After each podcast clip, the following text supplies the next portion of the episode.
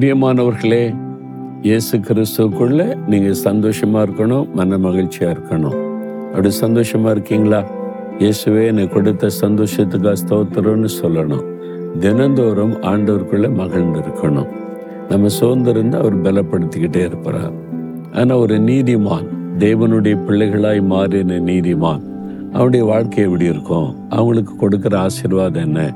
அதாவது உங்களுக்கு ஆண்டவர் என்ன ஆசீர்வாதம் வச்சிருக்கிறார் தெரியுமா? தொண்ணூத்தி ரெண்டாம் சங்கீதம் பன்னிரெண்டாம் வசனத்தில் நீதிமான் பனையை போல செழித்து லீபனோனில் உள்ள கேதுருவை போல வளருவான். நீதிமான் பனை போல செழித்து வளருவான். அவனுடைய வாழ்க்கையில் செழிப்பும் இருக்கும் வளர்ச்சியும் இருக்கும். உங்களை பார்த்து ஆண்டு சொல்றார் என் மகனே மகளே உன் வாழ்க்கையில் நீ வறுமை இருக்காது குறைவு இருக்காது செழிப்பு இருக்கும். அது மாத்திர நீ வளருவ. நீங்கள் என்ன எந்த இடத்துல இருக்கீங்களோ அங்களை தேவன் உயர்த்தி கொண்டே இருப்பார் என்று. பனைமரம் பார்த்துருக்கீங்களா? எங்கள் ஊர் நாலுமாவடி கிராமத்தில் நிறைய பனைமரங்கள் இருக்கிறது. நான் சின்ன வயசுலேருந்தே இதை பார்த்து கொண்டு இருக்கிறேன் இந்த பனைமரம் இருக்குதே அது வந்து செழித்து வளரும். அது வந்து தேரிக்காடுன்னு சொல்லுவோம். அதிகம் தண்ணி வசதியே இருக்காது. அதில் கூட அப்படி செழிப்பாக வளர்ந்து நிற்கும். ரொம்ப ஸ்ட்ராங்கானது பனைமரம் வந்து வளர்ந்துட்டா அது வந்து ஈஸியாக வீழ்த்தி விட முடியாது. நான் பார்த்துட்டு செம சுழல் காற்று அடிக்கும். அப்படியே அந்த பனை பனைமரம் என்பது அப்படியே கீழே வந்துட்டு திருப்பி அப்படி எழும்பிடும் ஒடிஞ்சிரும் விழுந்துரும் நினைப்போம். மற்ற மரங்கள் கூட கிளைகள் நொடிஞ்சு விழுந்துடும் ஆனால் பனைமரம் அப்படி ஈஸியாக நொடிந்து விழாது. ரொம்ப ஸ்ட்ராங்கானது நீதிமான் அப்படிதான். ஸ்ட்ராங் நீ உங்களை யாரும் ஒடிக்க முடியாது. உங்களை தகர்க்க முடியாது. உங்களை நீதிமான ஒரு பனை போல கத்தர் வைத்திருக்கிறார்.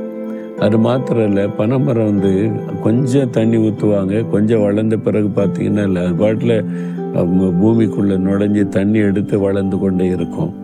இந்த பனைமரம் இருக்க இடத்துல பாதுகாப்பு.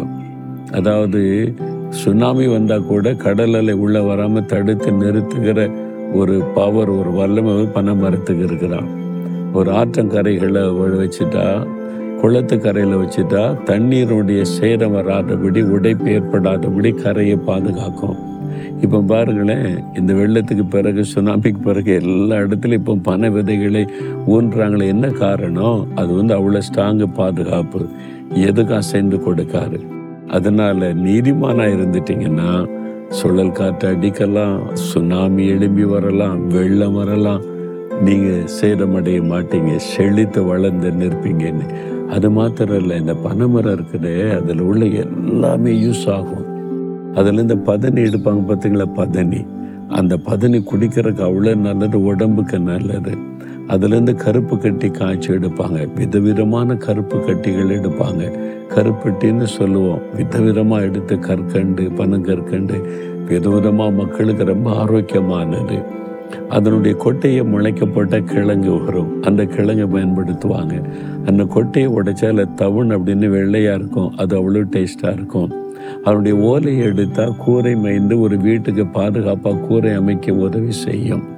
அதனுடைய நாரை எடுத்தா இதெல்லாம் கட்டுவதற்கு உதவியா இருக்கும் அந்த மரத்தை வெட்டி மாக்குனா வீடு கட்டுவதற்கு அது வந்து உத்தரமாக கூட பயன்படுத்துவாங்க. எல்லாமே பயன்படும். எதுவுமே வேஸ்ட்டு கிடையாது. அந்த மாதிரி பரமரம் ஒரு நீதிமானுடைய வாழ்க்கையில் அப்படிதான். அவன் வாழ்க்கையில் உங்கள் வாழ்க்கையில் எதுவுமே வேஸ்ட்டு கிடையாது. எல்லாமே ஆசிர்வாதம் ஆசிர்வாதம் செழிப்பு. அதனால செழிப்பு வளருவீங்க பண்ணியை போல. அப்போ இந்த நீதிமான்னா யாரு அப்படின்னு கேட்டிங்கன்னா இயேசுவின் ரத்தத்தினால் கழுவப்பட்டவங்க தான் நீதிமான். வேற ஒன்றும் பெரிய விஷயமே இல்லை. பாவத்தை விட்டு மனம் திரும்பி இயேசுவே உன் ரத்தத்தினால் என்னை கழுவிருங்கன்னா அவரால் சுத்திகரிக்கப்பட்டு இயேசுக்குள்ளே வந்துட்டால் நீதிமான்களாக்கப்படுகிறோம்.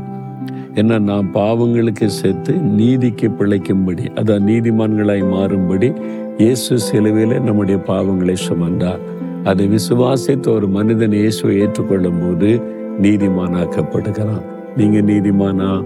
இயேசு உங்களுக்குள்ள இருக்கிறாரா? அப்ப அவர் உங்களுக்குள்ள வந்துட்டா திருப்பி பாஸ் செய்ய முடியாது. அதனால தான் அவன் நீதிமான். அவன் நீதியான ஒரு வாழ்க்கை வாழுவாங்க. என்னங்க சில கிறிஸ்தவங்க அப்படி இல்லை? இல்லைங்க லஞ்சு வாங்குறாங்க ஏமாத்துறாங்க குடிக்கிறாங்கன்னா அவங்க கிறிஸ்தவங்களே கிடையாது. சும்மா பேரு கிறிஸ்தவ பேர் இருக்கும் அவ்வளோதான் இயேசு உள்ளத்தில் இருக்கிறாரா? இயேசு உள்ளத்துல இருந்து அவங்க நீதியா நடப்பாங்க. உங்க உள்ளத்துல இயேசு இருந்தா நீங்க நீதிமானா வாழ்வீங்க. அதுதான். அவங்கள தான் கத்தர் பனையை போல ஆசிர்வதித்து செழிக்க பண்ணி உயர்ந்திருக்க செய்ய முடியும். அப்போ ஆண்டவர் உங்க வாழ்க்கையை செழிக்க பண்ணவும் உயர்ந்திருக்க பண்ண விரும்புகிறார். ஒரு செய்ய வேண்டிய ஒரே ஒரு காரியம் ஆண்டவரே என்னை நீதிமான் ஆக்கிய என்னை ஆசிர்வதியும். அவ்வளவுதான். நீ ஏற்கனவே ரட்சிக்கப்பட்ட ஆண்டோடைய பிள்ளைகளா இருந்தால் பாக்கியவான்கள் பாக்கியவதிகள் நீதிமான்கள் ஆண்டவரே நம்முடைய பிள்ளை தானே ரத்தத்தான கழுவுனீங்கல்ல? ஒரு நீதிமானுக்குரிய ஆசீர்வாதம் எனக்கு உண்டாகட்டும்னு சொல்லி பாருங்க இந்த ஆசீர்வாதம் உங்களுக்கு உண்டாகும். சொல்றீங்களா ஆண்டவரை பார்த்து ஆண்டவரே? நான் நீதிமான் என்கிற அனுபவத்தோட வாழணும். உங்க ரத்தத்தினால கழுவி பரிசுத்தப்படுத்துங்க. நீதிமானாக உங்களுடைய ரத்தத்தினால் மாற்றப்பட்ட என் வாழ்க்கையில நீதிமானுக்குரிய ஆசீர்வாதம் வரணும்.